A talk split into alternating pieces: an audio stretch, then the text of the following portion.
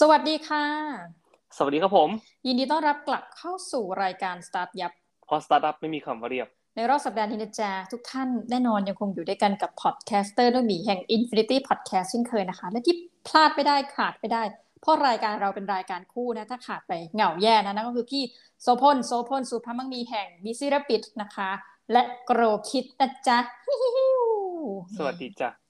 ร้อนเหมือนซ้อมตกนรกเออร้อนคือร้อนแบบโอ้โหร้อนจริงจังมากนี้ต้องบอกว่าสัปดาห์ที่เราแล้วอะพี่โสพลก็บอกว่าเออเนี่ยรู้ไหมสัปดาห์นี้มันร้อนสัปดาห์ที่ผ่านมาเนาะเราก็บอกเฮ้ยอืมเราไม่ค่อยรู้ เพราะว่าเราอะกักตัวอยู่นะคะ สัปดาห์นี้อ๋อพอใช่ออกจากการกักตัว เอ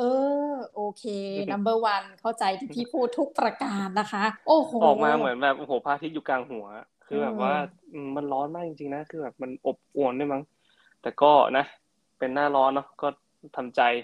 ทำใจอยู่กับมันต่อไป เข้าใจคำว่านรกบนดินละโอเคโอ้โหใช่ครับนะคะก็นอกนั้นก็ไม่มีอะไรครับ คืออ่าอาทิตย์ที่ผ่านมานี่ได้ไปทำอีเวนต์เนาะอืมอีเวนต์แรกของ Grow Kid ก็พาพ่อแม่แล้วก็เด็กไปอ่าเขาเรียกว่าไงอะ private tour หลังบ้านที่สวนสัตว์เชียงใหม่อะไรอย่างนี้ ก็สนุกนะ คือแบบมันเป็นอารมณ์คือมันมันมันเป็นการคละเคล้ากันระหว่าง ความตื่นเต้นของการเริ่มทำอะไรใหม่ ๆ แล้วก็การได้คุยกับคุณพ่อคุณแม่ที่อยู่ในวัยเดียวกันนะน้องมี เราไปทำงานก็จริงเราแบบพาเขาไปดูหลังบ้านอะไรเงี้ยไปป้อนปลาให้กับเพนกวินอะไรเงี้ยครับเราก็ได้ความรู้เยอะด้วยนะไปนี่เราได้ความรู้เกี่ยวกับเพนกวินเพียบเลย แล้วก็ได้คุยกับคุณพ่อคุณแม่เรื่องแบบ เออ นู่นนั่นนี่อะไรเงี้ยเหมือนคล้ายๆการปรับทุกข์เหมือนกันนะแบบว่าอืมเราไปเจอคนอารมณ์เดียวกันเนาะแบบคนก็จะปรับพ่อแม่ก็จะปรับทุกข์ก็แบบเออเนี่ยดีจังเลยแบบทำกิจกรรมแบบนี้ลูกจะได้ออกมาบ้านบ้างคือแบบช่วงก่อนนี่คือเหงามากอยู่ที่บ้านอย่างเดียวเพราะลูกก็เรียนออนไลน์อะไรประมาณเนี้ยคือแบบทุกคนก็ทุกคนก็จะพูดเป็นสิ่งเดียวกันเนาะก็แบบว่าเออชอบที่ทำกิจกรรมเหล่านี้ออกมา ก็เสียงตอบรับค่อนข้างที่จะดี ก็ตอนนี้ก็กำลังจะทำต่ออันอื่นแล้วก็ตอนนี้แบบไปคุยกับพวกคนที่เขาทำกิจกรรมที่เราเคยไปทำกัน แล้วก็ได้ไปคุยกับคนที่จัดกิจกรรมต่างๆ เมื่ออาทิตย์ที่ผ่านมา ก็ก็ก็มีไอเดียแบบพลุกพล่านอะไรอย่างนี้มันคือมันมันเป็นช่วงที่ไอเดียพลุกพล่านอยู่ เรายังแบบจับต้นชนปลายไม่ถูก แต่ก็ก็สนุกทุกคนก็สนุกในทีมก็ยังสนุกอยู่อะไรเงี้ยครับก็ก็ถือว่าเป็นเรื่องดี สัปดาห์นี้ก็คือเปิดด้วยเรื่องมงคลนะคะแต่ว่าหลังจากนี้ไปจะพูดเรื่องราวอัปมงคลอ่าแต่ว่าจะบอกว่าอัปมงคลก็ไม่รู้ไม่ไม่ถูกไม่ถูกทีเดียวก็คือเริ่มต้นอาจจะอัปมงคลแต่ตอนจบแน่นอน รายการเราเหมือนหนัง happy ending ค่ะทุกท่านเดี๋ยวจะจบด้วยดี วันนี้จะมาพูด เรื่องอะไรกันคะพี่โสพลอะที่จริงพอดีว่าเขียนให้กับหนังสือเล่มใหม่ที่กำลังจะออกเนาะก็เป็นเรื่องเกี่ยวกับอ่า first jobber คนที่ทำงานอะไรเงี้ยครับผมแล้วก็ประสบการณ์การทำงานต่างๆที่ที่เราอยากจะถ่ายทอดให้กับคนรุ่นต่อไปแล้วกันเพราะว่าจะบอกอาบน้ำร้อนเมื่อก่อนก็ไม่ถูกเนาะแต่ว่าเราเราได้ผ่านมาละช่วงนั้นอะเราได้ผ่านช่วง ช่วง early stage ของเราไม่ใช่ first jobber อีกต่อไปมันมีถูกปะเราเราได้ผ่านมาละถึงแบบเป็น mid life อะไรเงี้ยครับก็คือเป็นช่วงคนวัยกลางคนละ มันก็มีหลาย ๆ อย่างที่ถ้าสมมติว่ากลับไปได้เราจะบอกกับตัวเองแบบนี้อะไรอย่างนี้ มันก็เลยไอเดียหนังสือเล่มเนี้ยมันก็เลยเกิดขึ้นมา ก็ตอนนี้กำลังเขียนอยู่ได้ประมาณสองในสามเล่มละแต่ยังไม่จบดีนะสองในสามเล่มนี่บอกกก็ยังไม่ได้ตรวจนะเพราะฉะนั้นเดี๋ยวก็แก้อีกก็คงอีกสักพักหนึ่งนะครับ ก็คิดว่าอาจจะออกช่วงแบบสิงหาอะไรประมาณเนี้ย ก็เดี๋ยวรอดูกันเนาะก็คือบทเนี้ยพูดถึงเรื่องว่าความรู้สึกเหนื่อย ความรู้สึกทำอะไรก็ดูล้มเหลวทำอะไรก็ดูไม่ได้เรื่องรู้สึกแบบตัวเองพ่ายแพ้ไปกับทุกอย่างที่เกิดขึ้นกับชีวิตอะไรเงี้ยครับผมแล้วเราจะจัดการกับอารมณ์แบบนี้ยังไงดี ที่จริงอะผมว่าอารมณ์แบบเนี้ยมีทุกคนนะผมว่าน้องหมีทุกคนน่าจะมีเปล่าไม่รู้นะสำหรับผมผมเคยมีน้องหมีมีปะโอ้โหพี่เป็นไงอันนี้ถามในฐานะมนุษย์ มีใครไม่รู้สึกว่าตัวเองเป็นคนขี้ถาแพ้มไม่บ้างในช่วงหนึ่งของชีวิตนะมีอยู่แล้วใช่ไหมอื มมีใช่ไหมมีเออโดยเฉพาะคนที่แบบคนที่แบบเพิ่งเริ่มทำงานใหม่ๆด้วยนะถึงแม้ว่าเราจะเคยได้ยินคำว่าไม่มีใครในโลกนี้ไม่เคยผิดพลาดอืมเราเราเราได้ยินเราได้ยินคำนี้มาตลอดนะแต่ถามว่ามันเป็นสัจธรรมของชีวิตด้วยนะคือแบบทุกคนไม่ผิดพลาดหมด แต่ถามว่าเราเคยเข้าใจมันจริงๆไหมหรือว่าแบบเราเคยเราเรามักมองข้ามคำพูดเนี้ยไปเสมอ พอเราผิดพลาดปุ๊บเรามักว่าจะโทษตัวเองก่อนเลยอะเราจะโทษว่าแบบเฮ้ยหรือว่าเราไม่เก่งวะเฮ้ยแบบทำไมคนนั้นคนนี้แบบ ไปนู่นไปนี่ล้วะอะไรเงี้ยทำไมฉันถึงยังไม่ได้เลื่อนงานสักทีทำไมฉันถึงยังไม่ได้โปรโมทงานสักทีอะไรเงี้ยพลาดครั้งแรกอะพลาดครั้งแรกก็ยังอาจจะแบบฮึดสู้อีกสักครั้งหนึ่งอะพลาดอีกครั้งหนึ่งเอาละตอนนี้เริ่มเริ่มใจเสียละเกิดอะไรขึ้นว่าอะไรเงี้ยครับ สมัครงานครั้งแรกเอออาจจะไม่ได้เออไม่เป็นไรเดี๋ยวลองใหม่ สมัครงานนี้สองก็ยังไม่ได้สักทีเออหรือว่า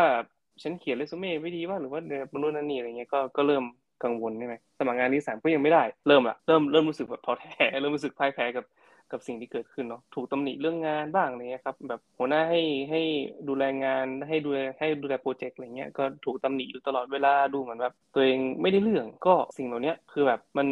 มัน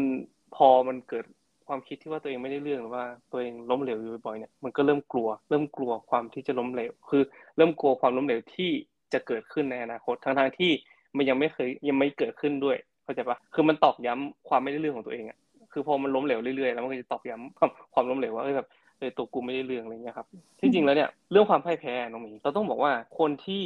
คนที่รู้สึกอย่างนี้นะส่วนใหญ่แล้วนะคนที่รู้สึกอย่างนี้จะเป็นคนเก่ง เพราะอะไรรู้ปะเออทำไมเพราะว่ามันต้องเคยสำเร็จมาก่อนน้องหมีถึงจะรู้ว่าความล้มเหลวมันคืออะไรว่ามันต้องแบบเคยได้คะแนนดีๆ มาแล้วก็ได้คะแนนไม่ดีถูกปะมันเคยต้องแบบเออสักเซสในชีวิตมาละในระดับหนึ่งอย่างเช่นว่ายกตัวอย่างง่ายเลยอะผมแบบสอบได้ที่หนึ่งของ ของห้องในโรงเรียนเสร็จปุ๊บ พอไปอยู่โรงเรียนในระดับจังหวัดอะแล้วเจอคนเก่งกว่าอะไรเงี้ยครับ คือมันจะรู้สึกว่าตัวเองล้มเหลวทันที เพราะว่าพอเราไปอยู่ในสนามที่ใหญ่ขึ้นอะไรเงี้ย มันก็เรามีโอกาสที่จะด้อยกว่าคนอื่นอยู่แล้วถูกปะมันเหนือฟ้ามันยังมีฟ้าเนาะ เพราะฉะนั้นเนี่ยคนที่รู้สึกว่าตัวเองพ่ายแพ้ หรือว่าคนที่ตัวเองรู้สึกว่าตัวเองล้มเหลวเนี่ย ส่วนใหญ่แล้วจะเกิดกับคนคนที่มีความสามารถอยู่แล้วนะในระดับหนึ่ง เพราะว่าคนที่ล้มเหลวอยู่บ่อยๆ เอางี้ คนที่ล้มเหลวอยู่บ่อยหรือว่าคนที่แบบ สอบได้ที่โหลบ่อยๆอะไรเงี้ยบางทีมันอาจจะไม่ได้สนใจเลยก็ได้นะมันอาจจะไม่เรียกว่าด้วยความล้มเหลวด้วยซ้ำมันอาจจะเป็นแค่แบบเออกูก็ลองดูอะไรอย่างงี้แค่นั้น คนที่แบบ เอ่อเคยผิดพลาดมาแล้ว เยอะๆหรือว่าคนผิดพลาดมาแล้ว ในระดับหนึ่งอะมันจะมีภูมิต้านทานภูมิต้านทานความผิดพลาดเหล่านั้นในชีวิต อันนี้ผมยกตัวอย่างตัวเองเลยได้ ว่าแบบตัวเองเป็นคนที่ล้มเหลวมาไม่น้อย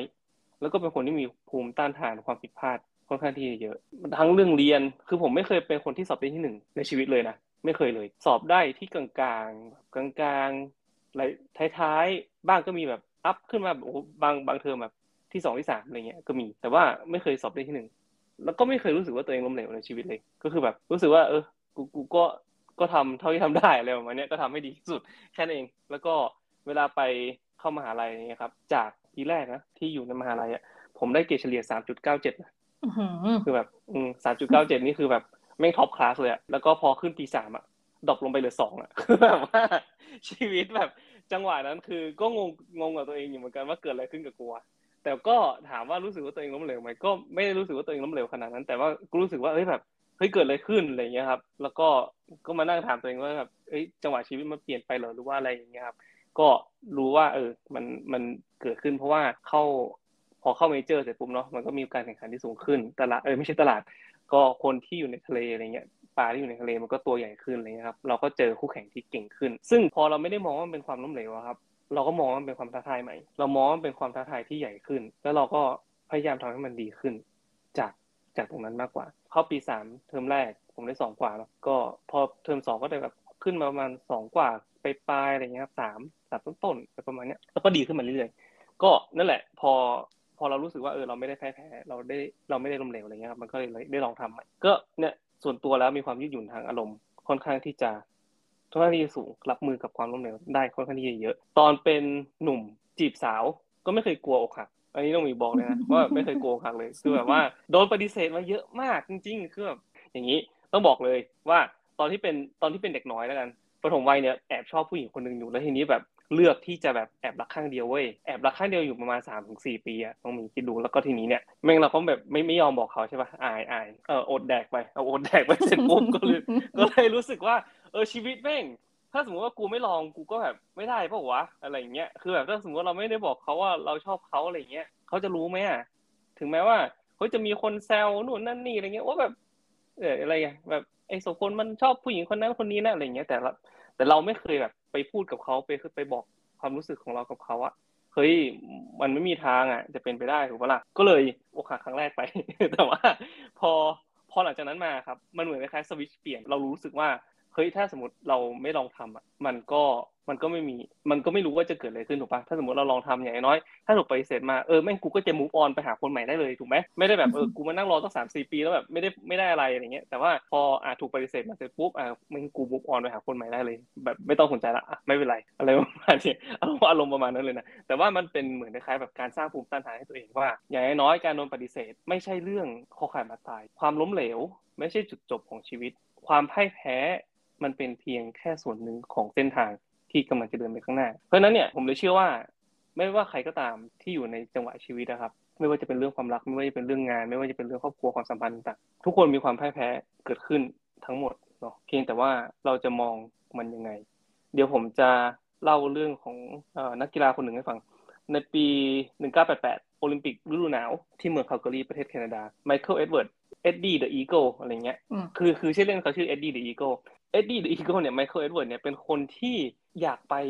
โอลิมปิกมาก อยากไป Winter Olympic มากก็คือแบบคือตัวเองไม่มีไม่ได้มีความสามารถอะไรเลยนะไม่ได้มีความสามารถแบบเกินคนนั้นคนนี้เลยอะไรเงี้ยครับแล้วก็ทีนี้เนี่ยมันมี Winter Olympic มา แล้วก็ตอนนั้นเป็นสหราชอาณาจักรเนาะUnited Kingdom ไม่มีตัวแทนในการไม่มีตัวแทนนักกีฬาที่จะส่งไป เพื่อกระโดด มันเป็นกีฬากระโดดไกล กีฬาสกีกระโดดไกลอะน้องมีพุ่งลงมาแล้วมันก็ปิ้วขึ้นไปเอออารมณ์ประมาณเหมือนคล้ายๆแบบเป็นนกอะไรเงี้ยก็เลยได้ชื่อเล่นมา Eddie the Eagle เนาะก็เป็นคนที่ไม่ได้มีความสามารถมากขนาดนั้น แต่เขาก็อยากจะไปแล้วก็ตัวเองอะครับด้วยความที่ว่ามันก็ไม่ได้มีทุนคือด้วยความที่มันเป็นกีฬาใหม่ของประเทศเนาะมันก็ไม่ได้มีทุนเยอะอะไรขนาดนั้น คือเขาต้องเก็บเงินของตัวเองเพื่อที่จะแบบซื้ออุปกรณ์อะไรเงี้ยเพื่อที่จะแบบว่าเอาไปฝึกซ้อมนู่นนั่นนี่ แล้วก็ พอวันที่แข่งจริงอะ มันมีนักกีฬาทั้งหมดห้าสิบหกคน เขาโดดได้ที่ห้าสิบหกเขาโดดได้ที่ห้าสิบหกเลยนะ แล้วก็ตอนที่ให้สัมภาษณ์เขาบอกไงรู้ป่ะเขาบอกว่าวันนี้เป็นวันที่สุดยอดยอดเยี่ยมที่สุดในชีวิตของผมเลย ผมกำลังเป็นตัวแทนสหราชอาณาจักรในโอลิมปิก ผมกระโดดได้สูงกว่า 72 เมตร ซึ่งเป็นเรื่องยากมากๆเลยนะ คือมันมันสูงกว่าทุกครั้งที่ผมเคยโดดมาเลยนะ เนี่ยคือแบบผมทำดีมากๆเลยแล้วอย่างเงี้ย คือแบบเป็นคนที่มี positive mindset มาก แล้วก็จะแบบเขาก็จะมองว่า นี่แหละ คือแบบเฮ้ยมันประสบความสำเร็จนะเว้ยมันไม่ได้แบบ มันไม่ได้แย่ คือ ถ้าสมมติเราเปรียบเทียบเขากับที่หนึ่งถูกไหมที่หนึ่งเนี่ย รู้สึกว่าจะสักสี่ร้อยกว่าฟีตมั้งแล้วก็ของเขาเนี่ยจะประมาณสองร้อยกว่าฟีตคือเกือบสองเท่าอะสูงคือแบบที่หนึ่งนี่แบบโหสูงมากอะไรเงี้ยแต่ว่าของเขาเนี่ยคือคือแบบของเขาก็สูงแล้ว เป็นเป็นเกณฑ์ขั้นต่ำของโอลิมปิกแล้วกันเป็นเกณฑ์ขั้นต่ำคือรู้สึกว่าเกณฑ์ขั้นต่ำรู้สึกเจ็ดสิบเมตรมั้งแต่ว่าของเขาเนี่ยได้เจ็ดสิบสองแล้วก็เขาก็บอกว่าเออเนี่ย เขาทำได้เขาทำได้เยี่ยมมากเขาทำได้ดีมากเป็นเป็นวันที่ดีมากที่สุดในชีวิตเลยอะไรเงี้ยครับ ซึ่งพอคนให้สัมภาษณ์เขาไปเสร็จปุ๊บอะครับเขาก็เลยกลายเป็นขวัญใจ เป็นขวัญใจของนักกีฬาที่อยากจะเข้ามาแข่งในในโอลิมปิกเขาก็บอกว่าเนี่ยที่จริงแล้วการแข่งขันโอลิมปิกที่จริงมันไม่ได้มันไม่ได้เป็นเรื่องของการแข่งขันเพื่อที่จะเอาชนะ แต่มันเป็น mindset มันเป็นสิ่งที่เราพยายามจะทำให้ช่วงเวลาเหล่านี้เป็นช่วงเวลาที่ดีที่สุด แล้วก็ใช้ความสามารถที่เรามี ให้มากที่สุดเท่าที่เราจะทำได้นะไรเงี้ยครับนั่นก็คือ mindset ของการไปแข่งโอลิมปิก เพราะฉะนั้นเนี่ยการแข่งขันในชีวิตของเราเองครับ มันไม่ได้มีเพียงเรื่องเดียว คือ ผมจะบอกว่าทุกคนนะครับจะเจอความท้าทายที่แตกต่างกัน มีโจทย์ในชีวิตที่แตกต่างกันอย่างน้องหมีเองก็อาจจะมีโจทย์ในชีวิตที่แตกต่างกัน อาจจะเป็นเรื่องแบบการดูแลพนักงานการดูแลการดูแลพนักงานการดูแลนักเรียนอะไรเงี้ยอย่างผมก็แบบโจทย์เรื่องการทำธุรกิจอะไรอย่างงี้ใช่ไหมทุกคนก็จะมีความท้าทายที่ต้องเผชิญหน้าเนี่ยแตกต่างกัน เพราะฉะนั้นเนี่ยเราก็จะล้มเหลวแตกต่างกัน จะมีความสำเร็จที่แตกต่างกัน อย่าเอาความล้มเหลวของตัวเอง ไปเปรียบเทียบกับความล้มเหลวของคนอื่น เพราะว่าคนเราวิ่งคนละลู่กัน เป้าหมายของคนเราก็ไม่เหมือนกัน เพราะฉะนั้นเนี่ยไม่ว่าเราจะทำอะไรก็ตามครับ เราต้องคิดอยู่เสมอว่า ไม่มีใครในโลกเนี่ยไม่เคยผิดพลาด เพราะฉะนั้นสัจธรรมข้อแรกเลย ไม่มีใครในโลกเนี้ยไม่เคยผิดพลาด ไม่มีใครในโลกนี้ไม่เคยล้มเหลวไม่มีใครในโลกนี้ไม่เคยเสียใจ ทุกคนผ่านมาแล้วทั้งนั้นแหละแล้วก็เราไม่ได้วิ่งแข่งบนเส้นทางเดียวกับคนอื่น แล้วก็แต่ละคนอะก็แข่งขันด้วยตัวของตัวเอง หน้าที่ของหน้าที่การงานของตัวเอง แล้วก็ความหนักใจของใครของมัน ก็ที่จะแนะนำสำหรับน้องๆ หรือว่าคนที่รู้สึกแบบนี้อยู่รู้สึกว่าตัวเองล้มเหลวอยู่ครับก็คือเรื่องของการยืดอกยืดอกรับความล้มเหลวเหล่านั้นเออไม่ไม่เป็นไรแม่งกูล้มเหลวเออช่างแม่งมามาเลย ไม่เป็นไรรับมัน แล้วก็มองมันเป็นส่วนหนึ่งของชีวิต มองเป็นส่วนหนึ่งของเส้นทางที่จะเดินไปข้างหน้าเนาตราบใดที่เป้าหมายที่เราวางไว้อะมันยังเป็นเป้าหมายที่มีค่ากับตัวเราเองอยู่ ก็จงพยายามให้เต็มที่ เนาะถึงแม้ว่าครั้งเนี้ยมันจะยังไม่ดีนัก หรือว่าจะยังพ่ายแพ้ยังได้ที่โหลอยู่ แต่อย่างน้อยมันก็อาจจะเป็นที่โหลที่ยอดเยี่ยมที่สุดในชีวิตก็ได้ครับผมอือนะคะ สาธุหนึ่งทีนะคะสาธุหนึ่งทีใช่ไหมเออ EP วันนี้นะคะ ก็รู้สึกว่าแบบช่วงไหนที่แบบเออส่วนตัวนะจัดรายการด้วยกันช่วงไหนดาวๆอะไรเงี้ยนะคะ พี่โสพลก็จะแบบเหมือนมี EP ที่แบบมาชโลมจิตใจ ซึ่งเชื่อว่าท่านผู้ฟังเอาเหอะมันทั้งโควิด -19 ทั้งฤดูร้อนมากๆตับแตกนะทั้งเรื่องเศรษฐกิจเนี่ย เราคิดว่าได้ฟังอะไรแบบนี้ก็ดีเหมือนกันเนาะคือทุกวันหรือว่าวันใดวันหนึ่งเนี่ยเราอาจจะรู้สึกว่าโหเราแบบเป็นพวกลูเซอร์จังเลยเนาะที่แพ้อะไรเงี้ยแต่ว่าอย่าลืมนะคะมันถึงขั้นมีวิชาศาสตร์เกี่ยวกับโนบิตะอะไรแบบนี้เนาะศาสตร์แห่งการเป็นคนที่แพ้อย่างไรให้ประสบความสำเร็จนะมันมันเออมันมันมีหลายอย่างเอางี้แล้วกันเนาะคือขึ้นอยู่กับว่าจะมองหนึ่งมิตินั้นยังไงแล้วก็ทำในเรื่องร้ายให้มันกลายเป็นเรื่องดีเพราะทุกอย่างมันก็เป็นสำหรับเราเนาะพี่จินอย่างทั้งนั้นนะคะคือจะไม่ได้บอกจะไม่ได้บอกว่าให้แบบ โหมองมองทุกอย่างเป็นเรื่องดีหมดไม่ใช่แบบคือ การมองทุกอย่างเป็นเรื่องดีทั้งหมดอะมันก็มีข้อเสียของมันนะคือ toxic positivity นะแต่ว่า ผมเชื่อว่าการมองว่าอะมันมันมันผิดพลาดได้ยังไง การล้มเหลวได้ยังไงอะไรเงี้ยมันมีข้อดีของมันก็คือแบบอ่ามองในด้านลบ แต่ว่ามองอย่างมีเหตุผลไม่ใช่ว่าเพียงแค่แบบเออรู้สึกว่าดาวดาวดาวจังเลยอะไรประมาณเนี้ยครับผมนะคะ ก็ฝากไว้สำหรับ EP นี้เนาะ แล้วเดี๋ยวก็สัปดาห์หน้าเราจะพาทุกท่านไปพบกับเรื่องอะไรยังไง ก็อย่าลืมติดตามกันนะคะสำหรับวันนี้รายการ Start จับของเราต้องขอลากันไปก่อนนะคะ สวัสดีค่ะ สวัสดีครับ